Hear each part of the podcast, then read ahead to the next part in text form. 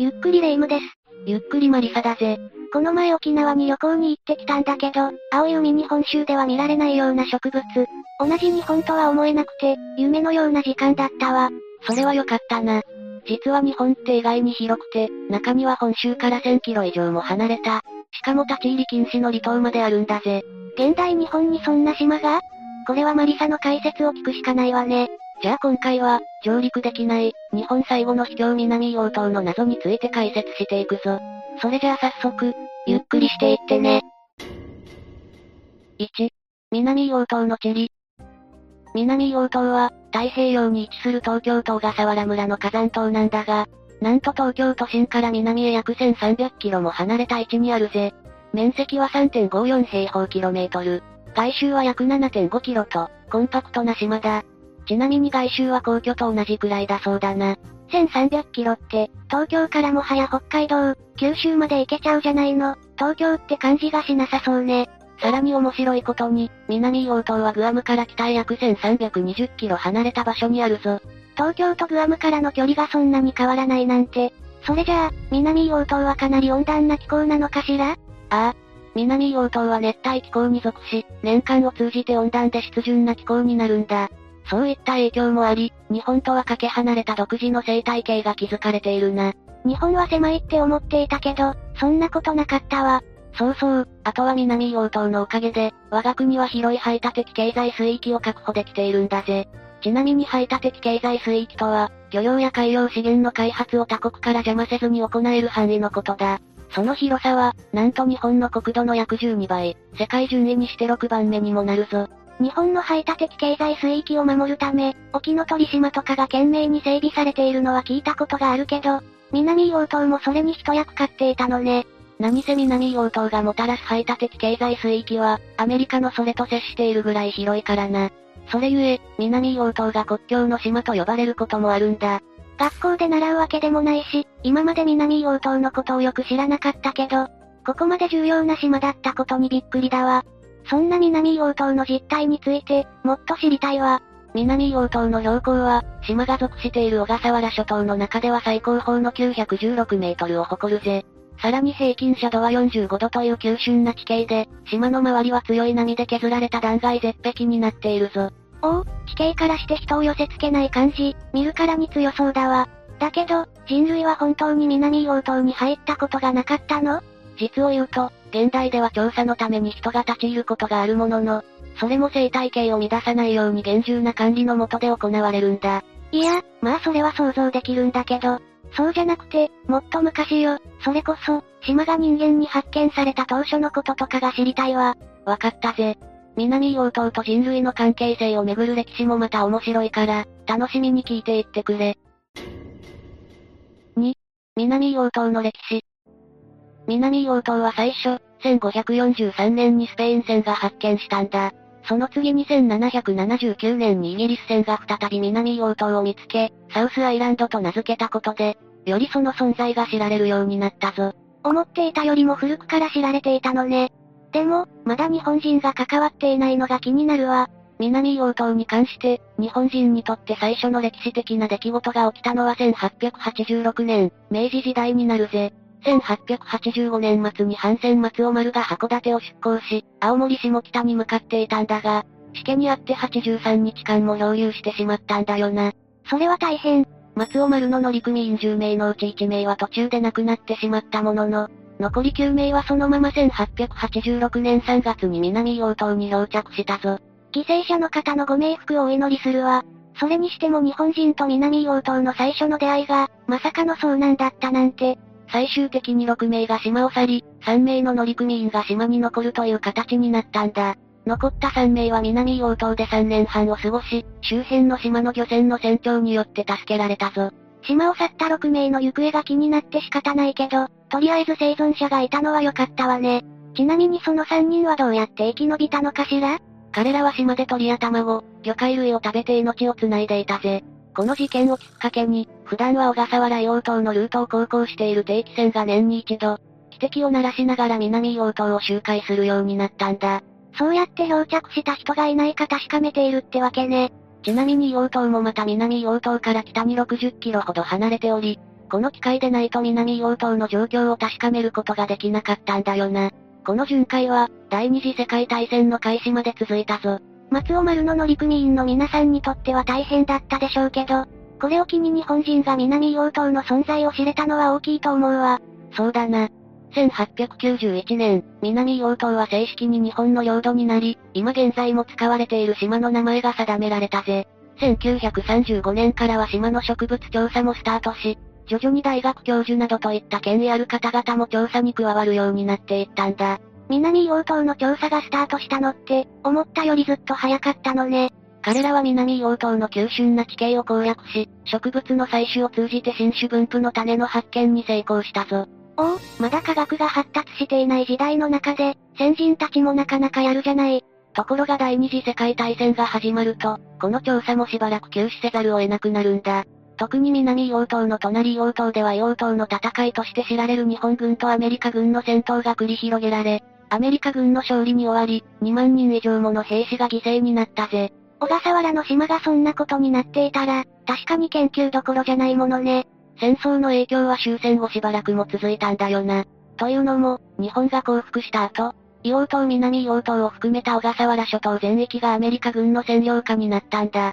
あ、日本の貴重な島々が。ちなみに太平洋戦争が終わった直後、南硫黄島に一人の日本人がいたのを、調査に来たアメリカ軍によって目撃されたそうだぜ。ここで見つかった日本人の正体について様々な仮説が出されているものの、未だに真相は謎に包まれたままなんだよな。たまたま迷い込んじゃったとか、遭難して漂着したとか、そういうのではなくて最も現実味があるのが、その日本人は戦闘機のパイロットであり、アメリカ軍に撃墜されたことで、南硫黄島に漂着したという説だ。ただそれ以外にも、陥落後の硫黄島とアメリカ軍の情報収集を目的に、日本陸軍からこっそり派遣された兵士の一人という説もあるぞ。うわ、めちゃくちゃ危険な役回りじゃないの。真相が不明なので何とも言えないがな。ただどちらにせよ、その日本人が南硫黄島で何をしていたのかが気になるところだぜ。そこからしばらく、南硫黄島はアメリカ軍に占領されたままになっていたのよね。日本に返還されたのはいつだっけ？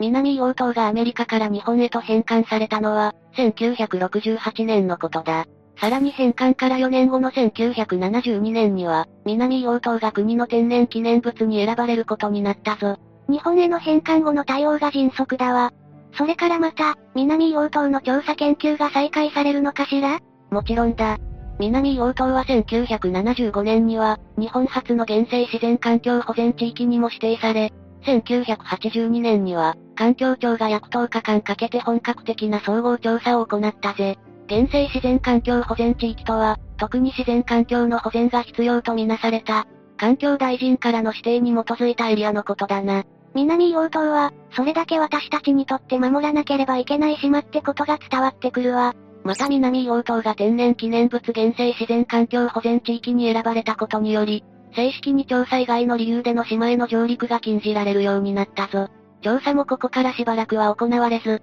再び南硫黄島は人の寄りつかない島になったんだ。島の中に入れないのは残念だけど、生態系を守るには大事なことよね。ただ実は2004年に、22年ぶりに調査以外の理由で南硫黄島に上陸した人たちがいたんだよな。まさかとは思うけど、また遭難したんじゃないわよね。そのまさかなんだぜ。この年、広島市の医療法人が所有するボートが南硫黄島の北東岸に座礁し、乗員12名のうち9名が島に足を踏み入れたんだ。ボートの乗員は、後に全員無事助けられたとのことだな。やっぱりこういうことって実際にあるんだわ。助かってよかったけれど。さて、再び生態系の調査研究関係に話を戻していくぞ。2007年には東京都都市都大学東京、現在の東京都立大学によって25年ぶりの調査が行われ、新種を含めた多くの絶滅危惧種の生息分布が確認されたんだ。面白そう。その調査の結果とやらが気になるわ。南硫黄島での調査結果については、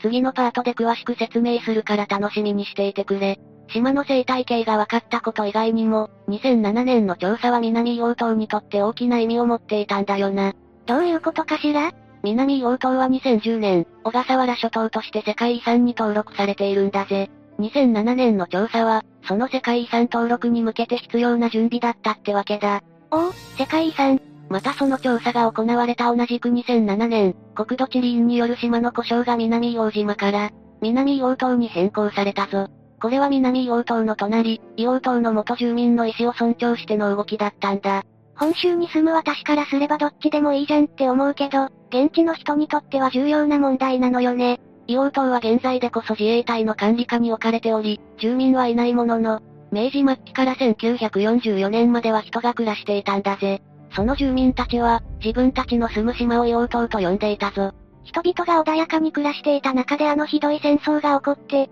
しかも戦後もアメリカ軍に占領されていたと思うと、心が痛むわ。その島を占領していたアメリカ軍は現地を硫黄島と呼び、すっかりその読み方が定着してしまったんだ。国土地理院もその読み方を採用するくらい、アメリカによる影響は強かったぜ。それって、自分のふるさとが奪われた上に、間違った読み方が広まっているということに変わりないわよね。私だったら悔しくてやりきれないわよ。硫黄島の元住民も、霊夢のように思っていたことだろう。そこで彼らからの強い要望を受けた国土地理院は、硫黄島南硫黄島の読み方の変更に至ったんだ。すごいわ、住民たちの思いが国に届いたのね。さて、それからさらに10年が経った2017年、東京都都市都大学東京に加え、日本放送協会が合同で南硫黄島の調査に出向いたぜ。科学者たちは立ち入りの難しいエリアにも挑むため、事前にロッククライミングの専門家から指導を受けるといった気合の入りようだったんだ。調査員の幅も広がっているし、前回の調査よりも本気度がアップしているのが伝わるわ。これは新発見の予感。また2017年にもなると、ドローンのような最新の技術を駆使して、島の実態に詳しく迫ることもできるようになったぜ。それにより、日本で初めてアカアシカツオドリという、絶滅危惧種の集団繁殖を確認することにも成功したんだ。とっても綺麗な顔をしている鳥ね。こういう鳥が南硫黄島を拠点にしていると思うと、島を守る重要性が身に染みてわかるわ。それ以外にもこの調査で多くのことが分かったが、それは生態系について解説する次のパートに回すとするぜ。こんな風に南硫黄島では、戦争をはじめとした辛い歴史を乗り越えて、現在の状態が保たれていると分かっておいてほしいぞ。これは、ますます島の生態系の解説パートが楽しみになってくるわね。それじゃあレイムも楽しみにしてくれていることだし、南硫黄島の生態系の謎に迫っていくぜ。3、南硫黄島の生態系。南硫黄島の生態系が注目されている理由は、まず人の手がほとんど入っていない地であるから、そして島の誕生が約3万年前と、比較的新しい島であるからなんだ。いよいよね、3万年の歴史って、島レベルでは若い方って事実が衝撃だわ。今の日本列島の起源は約3000万年前にまで遡り、ユーラシア大陸の東端で起きた地殻変動によって大地に裂け目が生じたんだよな。その裂け目に海水が流入することで日本列島がユーラシア大陸から分かれていき、約300万年前には今の日本列島の原型ができていたぜ。想像はしていたけど、それでもやっぱり気が遠くなるような年数ね。そして今から約4800万年前には、プレートの下で起こった火山活動によって、小笠原諸島の一つである父島向島列島が誕生したんだ。同じ小笠原の島でも、随分と生まれた時代が違うんだわ。本当に3万年前が近く感じられちゃうわよ。でも島が新しいと、研究にあたって何かメリットがあるのかしら？終わりだぞ。島ができてからあまり時間が経っていないということは、生態系が形作られる初期の段階を見られる可能性が高いということなんだ。それは確かに激アツだわ。そういえば数年前に、そんな感じのニュースを前に聞いたことがあった気が。2013年に突如として海面から顔を出し、急速な成長を遂げていった西の島のことだな。溶岩と火山灰が島の大地を覆ったために、ゼロの状態から生態系が構築されていく様子を見ることができるとして、科学者をはじめ多くの人が注目している島だぜ。日本って海に囲まれた島国な分、こういうチャンスに恵まれるのがありがたいわよね。南硫黄島の研究も含め、ぜひ国は全力でバックアップしてほしいわ。さて、南硫黄島の生態系の解説に戻るぞ。南硫黄島には135種類の植物、152種類の昆虫が生息しているが、そのうち南硫黄島の固有種は植物が6種類、昆虫が7種類だったんだよな。南硫黄島の面積規模だけで、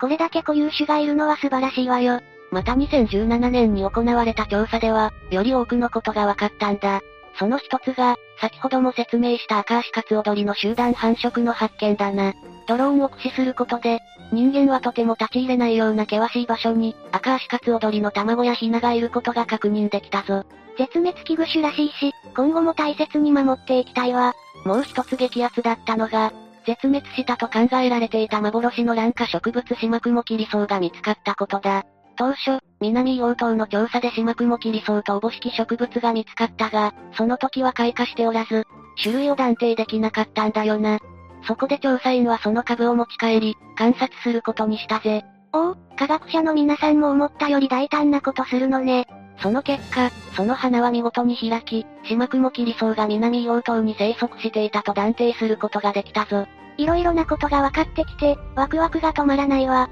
他には？あとは、グロウミツバメだな。こちらはなんと、世界中で南硫黄島と北硫黄島のみで繁殖が確認されているという、とっても貴重な生物なんだ。めちゃくちゃ貴重じゃないの。ところが、近年は北硫黄島に外来種であるクマネズミが侵入し、そのせいでこちらでは絶滅状態になっているとされるんだよな。ええー、それってつまり、クロウミツバメは実質南硫黄島でしか繁殖できないってこと？そうなるぜ。このケース以外にも、近年は南硫黄島への外来種の進出が問題になってきているんだ。わかりやすいものだと、外来植物があちこちに増えていたりな。南硫黄島は国によってしっかり管理されているはずなのに、どうして外来種の侵入は避けられないのかしら？植物の場合、海鳥が羽毛に他の島の獅子をくっつけて南硫黄島にやってくることで、外来種が侵入定着してしまったものと考えられるぜ。ふむふむ。海鳥が外来種の運び屋になっちゃっているってことね。やはり海鳥が繁殖している場所で、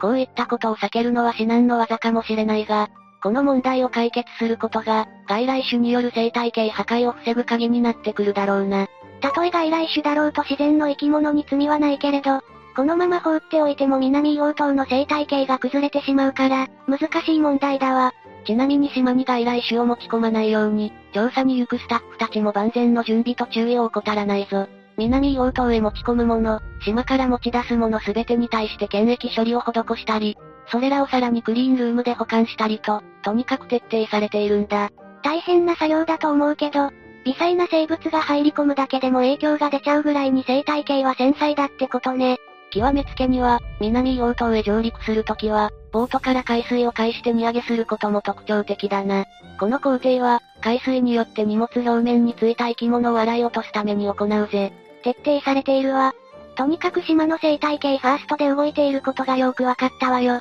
荷物のみならず、島の調査員もまた、体を洗浄するためにわざわざ海を泳いで南硫黄島に上陸するぞ。また、彼らは島に上陸する一週間前から、トマトや果物といった種を含む食べ物を食べないようにしているんだ。あ、そういう食べ物の種が排泄されちゃうと、外来種になっちゃうからってこと？そういうことだな。もちろん排泄物は持ち帰ることになっているが、万一に備えてのことだぜ。なんか最初は南硫黄島の調査なんて秘境探検みたいで楽しそうって思っていたけど、気を使うことが多くて、逆に神経すり減らしそうだわ。ああ。みんな自分が島の生態系を崩す原因を作らないために必死だぞ。それだけでなく、島の地形が人間にとっては険しすぎるため、体力と根性も必要とされるんだ。そういえば、さっきマリサが調査員が事前にロッククライミングの専門家から指導を受けていた。なんて言っていたわよね。生き物の知識に注意力、体力すべてが求められる南硫黄島の調査員、心から尊敬するわ。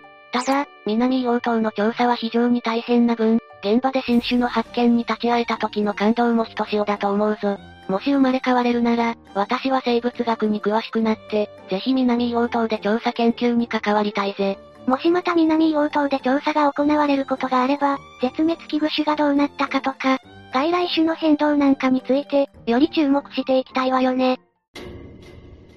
4. 南硫黄島のこれから。最後に、南硫黄島のこれからの展望について考察していくぞ。南硫黄島には、まだ進化の途上にある生き物や、未確認の種もいるのではないかと言われているんだ。だからこそ、そういった動植物を保護しながら研究を進めていく必要があるだろうな。新種の発見も気になるところだけど、それ以上に今の生態系を保つことも大切だってよくわかったわ。でも、そのために日本の調査員の方々はいろんな工夫を凝らしていたわよね。調査員のみならず、私たちもこういった生物とうまく付き合っていかなければならないと思うぜ。とは言われても、私の身の回りに天然記念物とか絶滅危惧種といった動物は見当たらないし、あまり思い当たる節がないわ。例えば、南硫黄島をはじめとした小笠原諸島の固有種である小笠原オオコウモリは、天然記念物及び絶滅危惧種に指定されているんだが、同時に果物を食い荒らす害獣ともみなされているぞ。ええー、害獣が天然記念物なんて、農家の人たちからすればかなり複雑。小笠原オオコウモリは、翼を広げると80センチにもなる大きな哺乳類なんだよな。だから、小笠原諸島の住民にとっては脅威のような存在でもあると思うぜ。確かに可愛いとは思えないけど、だから絶滅していいなんてことにはならないものね。近年でこそ生息数に大きな変動はないものの、2000年前後は農作物を守るための網に絡まったり、住宅地の開発で生息地が破壊されたり、あとは小笠原諸島の観光客による格乱などが原因で、小笠原オオコウモリの数が減ってしまったんだ。自然とか生態系の保護っていうのは簡単だけど、人間にとって快適な暮らしのための開発と両立するのは難しいって思うわ。あとは昔のことになってしまうが、先に説明した硫黄島の戦いによる影響で、もともと硫黄島に分布していた、小笠原オオコウモリが完全に見られなくなってしまったのも悲しいことだぜ。そっか、戦争は人間や街のみならず、簡単に生態系を破壊してしまうのね。ああ、だから平和を守ることは、生態系を守ることにも繋がってくるんだ。南硫黄島の生物たちが生き生きと過ごせるようにするには、私たち人間がしっかりしなきゃいけないんだわ。そうだな。平和を守ることも大事だし、人間と動物がお互い仲良く共生していく方法について全員が考えることで、問題の解決に近づけると信じているぜ。ところで、マリサの一連の解説を聞いてめちゃくちゃ南硫黄島に行きたくなったんだけど、やっぱり私みたいな一般人には無理なのかしら？もちろん直接島に上陸することはできないが、硫黄島山島クルーズなるものに参加すれば、外からではあるものの、南硫黄島を見ることができるんだ。何よそのイベント、めっちゃいいじゃないの。クルーズでは、小笠原海運が所有する船小笠原丸に乗って、北硫黄島、硫黄島、南硫黄島を周遊することになるぞ。しばらくコロナの影響でクルーズは中止となっていたが、2023年になって4年ぶりの再開にこぎつけたぜ。せっかくマリサから色々学んだことだし、時間ができたらぜひ行きたいわ。というわけで今回は、上陸できない、日本最後の秘境南硫黄島の謎について解説したぜ。私たちが何気ない日常を送っている日本にもまだ見ぬ自然があること、そしてそれらを守るため、研究するために必死に頑張っている人たちの話を聞いて、前よりも視野が広がった気がするわよ。南硫黄島はただ秘境であるというだけでなく、様々な教訓を人類に与えてくれる島だよな。今後の研究に注目しつつ、島の自然や生態系を守っていきたいぜ。というわけで、今回の動画はここまでだぜ。動画が面白かったら、高評価とチャンネル登録よろしくお願いします。最後までご視聴いただきありがとうございました。